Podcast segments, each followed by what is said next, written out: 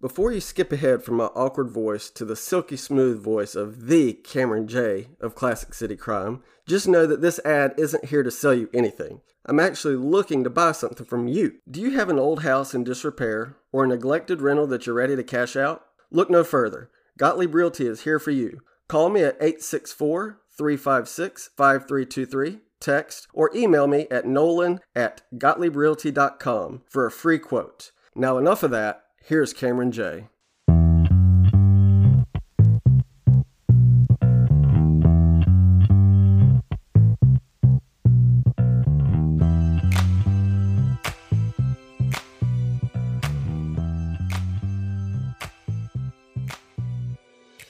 Thanks, Nolan. Welcome, welcome, welcome back to Classic City Crime. I'm Cameron J, and I always say this what a week it's been, full of ups and downs, twists and turns, and yes, good days and bad days. We're all being honest here, right? I never imagined this podcast would grow this quickly, this fast, and to this large of an audience. I say that all the time, too. But with a growing listenership means a growth in accountability and responsibility by me and by all of you too. To remain fair in our assessments, to look at the facts of the time period, to hear from the people who would know best firsthand when possible, and jump to no conclusions until every stone has been unturned.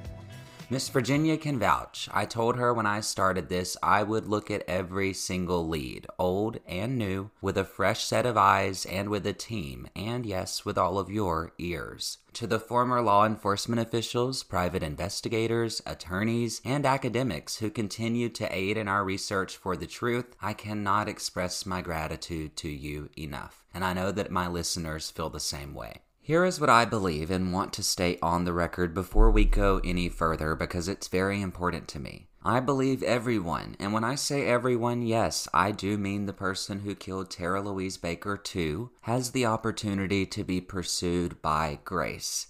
I've experienced that grace in my own life, and I'll admit this podcast has reignited my prayer life and belief in something greater than self. You know, when we review each person, there are bound to be things that will come out that are uncomfortable. I've experienced this time and time again by asking people hard questions. It's something that while I regret, there are certain things I have to share because you cannot help me if you don't know something. So while I might not always get it right, I want to thank each and every one of you for being patient with our progress, being a part of our growth, and being in the fight for justice for Tara. You know, I talk a lot about justice, so I wanted to take a moment to read one of my favorite quotes about justice and what it is. It's from Cornel West when he said, Justice is what love looks like in public. By seeking justice for Tara and for the other families that I hope to work with, we're seeking love. And remember that we must love one another every step of the way. Speaking of love, this is the 20th episode in the story of Tara Louise Baker. The last 20 weeks, we've spent time with her family. I've gotten to know them. You've gotten to know them and love them.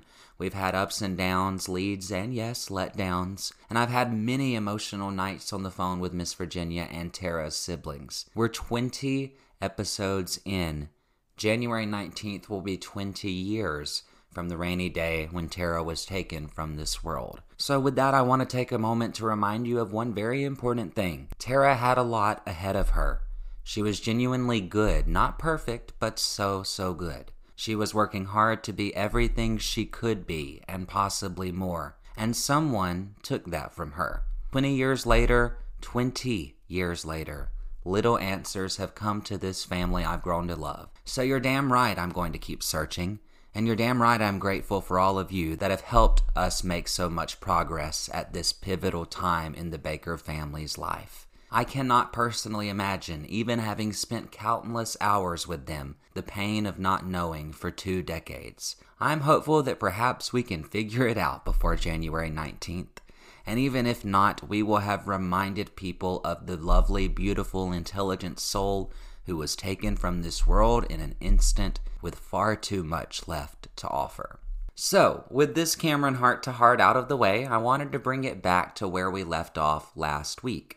I ended the episode with some information that I'll admit I did see months back when looking over the arsons that occurred in Athens in 2001. But before I dig into that, I wanted to share with you some findings from an old FBI study conducted by Dr. Allen Sapp and Timothy Huff of the FBI in the 90s. Now, what they did for this study, which I will link in the podcast description, was take a look at 183 cases of arson homicide in the United States and information on them ranging from the manner of death, the victim and their history, the information about the people involved, and I found the results of the study to be very interesting. It's a report that I read over and over again, as I'll tell you, there are not many reports out there related to arson homicides. All right, so what does this report say? Well, it talks a lot about fires and the causes of death in those types of homicides. So, fire related causes, which include burns and asphyxiant gases, they accounted for 29% of the deaths looked at in the study. Bladed weapons, including specific causes of death like stabbing and cutting, were responsible for 22% of the deaths. Injury from one or more gunshots was 20%, which is the third most frequently occurring cause of death in this study. Death by application of blunt force trauma accounted for 14.1%, and asphyxia accounted for around 13.7%. The study goes on to look at how the gender of the victim might have a difference in the outcome of their death. So, males were more likely than females to die by gunshot or by fire related deaths, and females were more likely than males to die by asphyxia, blunt force trauma, or bladed weapons. Sound familiar? Age also played an interesting role in how the murder occurred. You know, when you look at Tara's age bracket, the study found this. The cause of death for victims in the 18 to 29 year age group was more equally distributed with gunshots, bladed weapons, and fire being the most frequent causes of death. And the percentages are pretty close to one another there. Asphyxia and blunt force trauma were less frequently noted as the cause of death for Tara's age group. Now, in 62 of the cases examined, some of them included other crimes, not just murder and arson.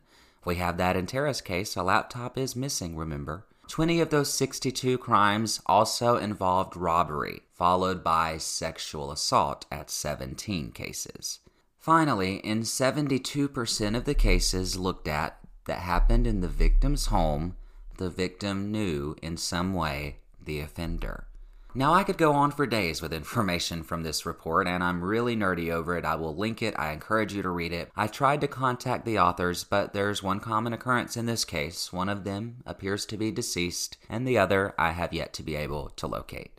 Now, let's get back to discussing the two specific arsons that happened between January and March of 2001 right here in Athens. You see, there were only two fires set in Athens during this time frame, which involved a blanket being placed on a stove and the burners being left on, which is quite a unique way to start a fire. Experts agree with me on that.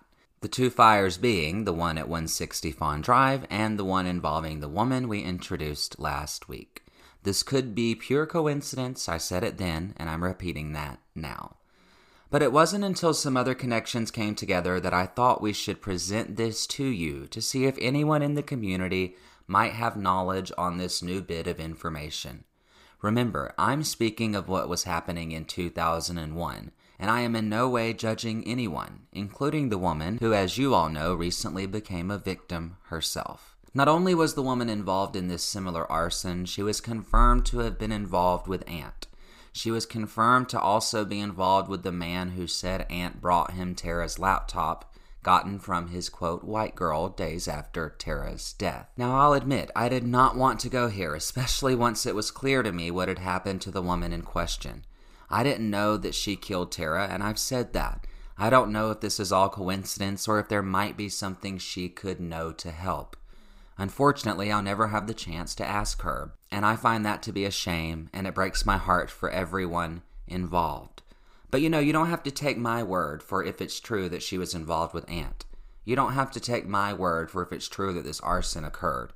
You can take it from the sources directly, and you can take it directly from court documents. I, Cameron J., have assumed nothing.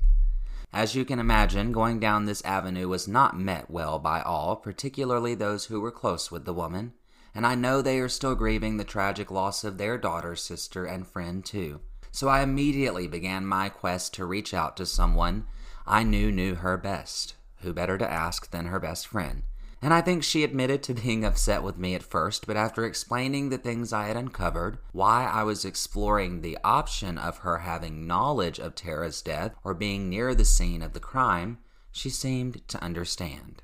I did get in touch with and talk with the woman's best friend. However, we were not able to get in touch with one another on the phone for an on record interview before the podcast aired. But there are a few key takeaways that I did learn from her in our back and forth online, one that was very productive and respectful. First, I apologized for having to ask her these questions, and apologized for anything that I or the podcast might have said that hurt her or made her uncomfortable. She seemed very grateful for that, and we ended that on a good note. We did not discuss the details of her friend's death, and I don't believe those to be relevant to the podcast other than that it thwarts us asking these questions of the woman herself. What happened in 2001, however, is relevant and is a different story from what has recently happened. I asked her about her friend, the woman in question, the woman she loved, and she was very upfront with me that her friend would never kill someone and that if she had, she would have told her, and was not happy with the assertion that she might have, and I told her that I understand the sentiment.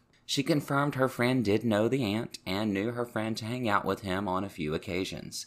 She also confirmed her and her friend knew the guy who said that he was brought Tara's laptop by the Ant. She was surprised to learn about the timing of the arson at 160 Fawn Drive, and she says that the woman was living with her when the arson occurred two months later on Oglethorpe Avenue in the same manner. She did know that the cover or blanket was used on the stove, and she did tell me that she kicked her friend out of her home when she realized what had happened because she, quote, didn't want her own place to be burned down. The friend said she believes cocaine was involved in the arson that occurred after Tara's death, a substance that we've heard associated with other persons of interest too. We talked about a few other things that I'll leave between me and her, but her overarching theme in our convo was that she did not believe her friend could or would do something like this, neither killing Tara nor setting fire to her home. Now, I do want everyone to know one thing. If you ever want to speak out on behalf of anyone who has ever been mentioned to tell your story or to help tell theirs, my heart my podcast and my mic are always open to you. Always. And with that, we'll be right back with more information on that arson in question. We'll speak to the woman whose house was set ablaze in March of 2001. We'll be right back. This week, we're breaking for a few insider updates and announcements. First things first, Election Day is Tuesday. Make it count and be sure to get out and make your voice heard in these challenging times. I also wanted to make sure to let you know be on the lookout for stainless steel tumblers from Kismet Designs this week on our official Facebook page. Finally, if you haven't already, be sure to follow us on Facebook and Instagram at Classic City Crime. If you're interested in sponsoring or partnering with us, be sure to email us at classiccitycrime at gmail.com. The story continues now. The woman you're about to hear from was working in the dead of night in March 2001, just two months after the fire at Tara Baker's home, when unbeknownst to her, a fire was being set at her home by someone she knew quite well. Here's our interview and her discussing what happened that day and the person she knew. Well, have a very, very long history. Um, we all went to house, went to school together from elementary school on up, and her and I both have the same best friend who of 30 years, but she was my best friend's other friend, but her and I never got along ever from elementary school on. And so our paths didn't cross. Just, you know, she spent time with me when she wasn't with and she spent time with when she wasn't with me. But my house with a little 17 year old boy she was dating that I was friends with. And he apparently she got really jealous because he had been to my house. I had two roommates that were guys, but he had been to my house without her. And she had found out about it and had gotten mad.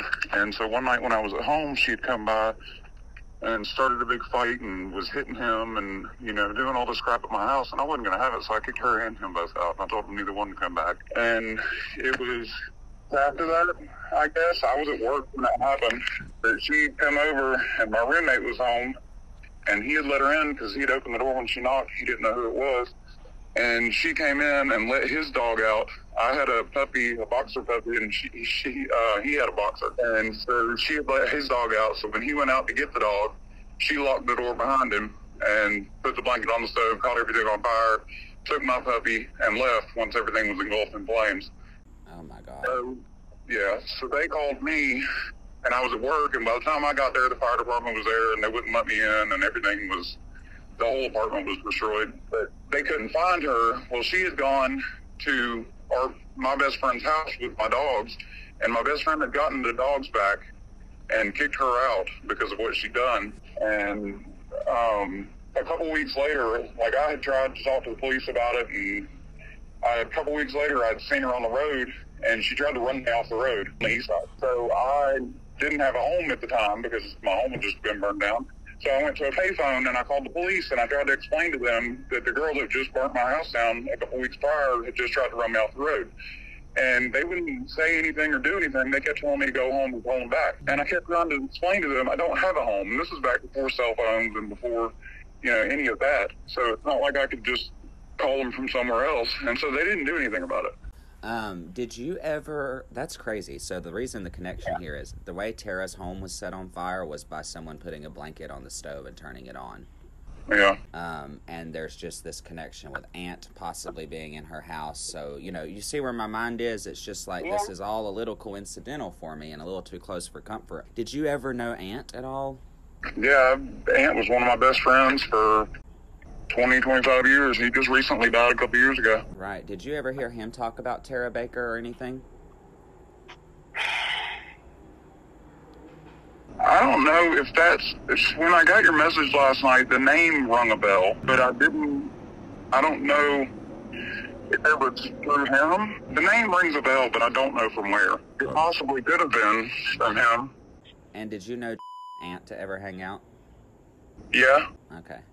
Yeah, I did know that. If someone asked you if had a violent streak in her that could cause her to hurt another human being, would you say Oh hell yes? yeah, definitely in a heartbeat. hmm Could That you girl crazy. could you see her breaking into someone's home?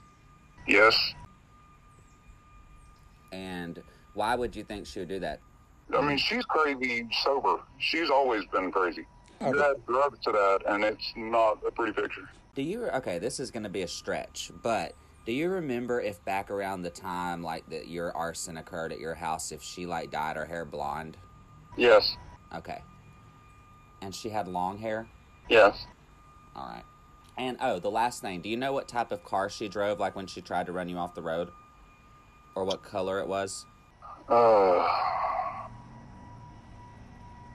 honestly, I have no idea. I want to say it was like a little kind of sporty car, but I, other than that, I, I have no idea. Here's the interesting thing. I showed both the woman's best friend and this source that you just heard from a photo of the attorney in question. Both of them say he looks so familiar. And remember, everything that is said in an interview does not necessarily reflect the views of the podcast or myself. I've said it before, I'll say it again. I would love to talk to this woman. I'd give anything, and her tragic, untimely death makes this perhaps as far as we will go if no information comes forward from here. Now, I called up with the drug dealer who was supposedly brought Tara's laptop by the Ant in the days after Tara was killed. I asked him if he knew this woman. He said he did. In fact, he was a witness to the arson she committed in March of 2001. He had some things to say, but I will confirm he did know the woman and the Ant to hang out in 2001 regularly, and I'm going to leave it there. Finally, I reached back out to our good friends Tom out in Texas, who helped us out with the arson investigation in the beginning and answered a lot of our questions. I gave him some of your follow up questions, and it took him a little bit to get back with us, but I just wanted to read those off to end this episode. The first question I asked was in regards to the witness saying that he smelled smoke between 7:30 and 8 a.m., but the fire wasn't discovered until as we know around 11:25. So I asked him if he thought it was possible for the fire to remain unnoticed for that long. He said yes, the smell the neighbor was smelling is most likely from a smoldering fire. A smoldering fire produces smoke but minimal heat with the exception of where the smoldering is occurring. Smoldering fires are notorious for taking a while to present themselves in the form of flames that are observable. 2. Do you think the fire could have started later? He said, given that the perpetrator placed a blanket on the stove, the fire could have smoldered and then, once it had sufficient oxygen, transitioned to flaming combustion.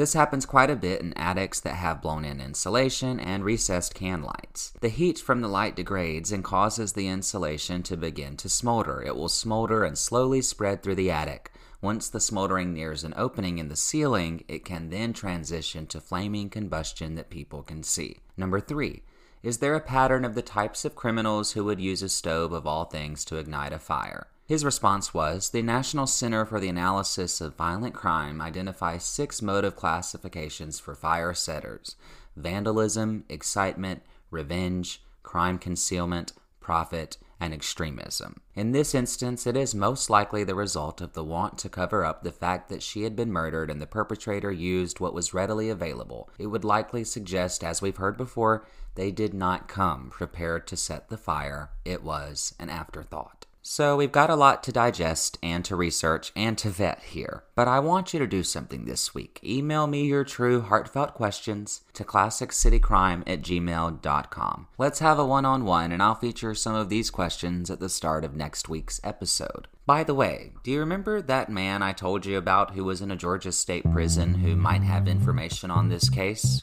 Well, he's talking, and I have a theory or two about how all of this could fit together. Theories that, yes, I'm often reluctant to share because I know they could end up not being the truth, and to me, the truth matters. The Bakers, too, have their own thoughts of the web being woven as you listen right now. Next week on Classic City Crime, I'm Cameron J. Thanks for tuning in. This episode was a little shorter than usual, but of course full of new information, and there's more coming next week. Just wait. As always, this is hosted by me, Cameron J., co produced and designed by Kyle Kazaya. You can visit us online at classiccitycrime.com, follow us on Instagram and Facebook at Classic City Crime, and you can join in on the discussion in the group page. Make sure to keep it respectful and always abide by those rules. Take care, and we'll see you right back here next week.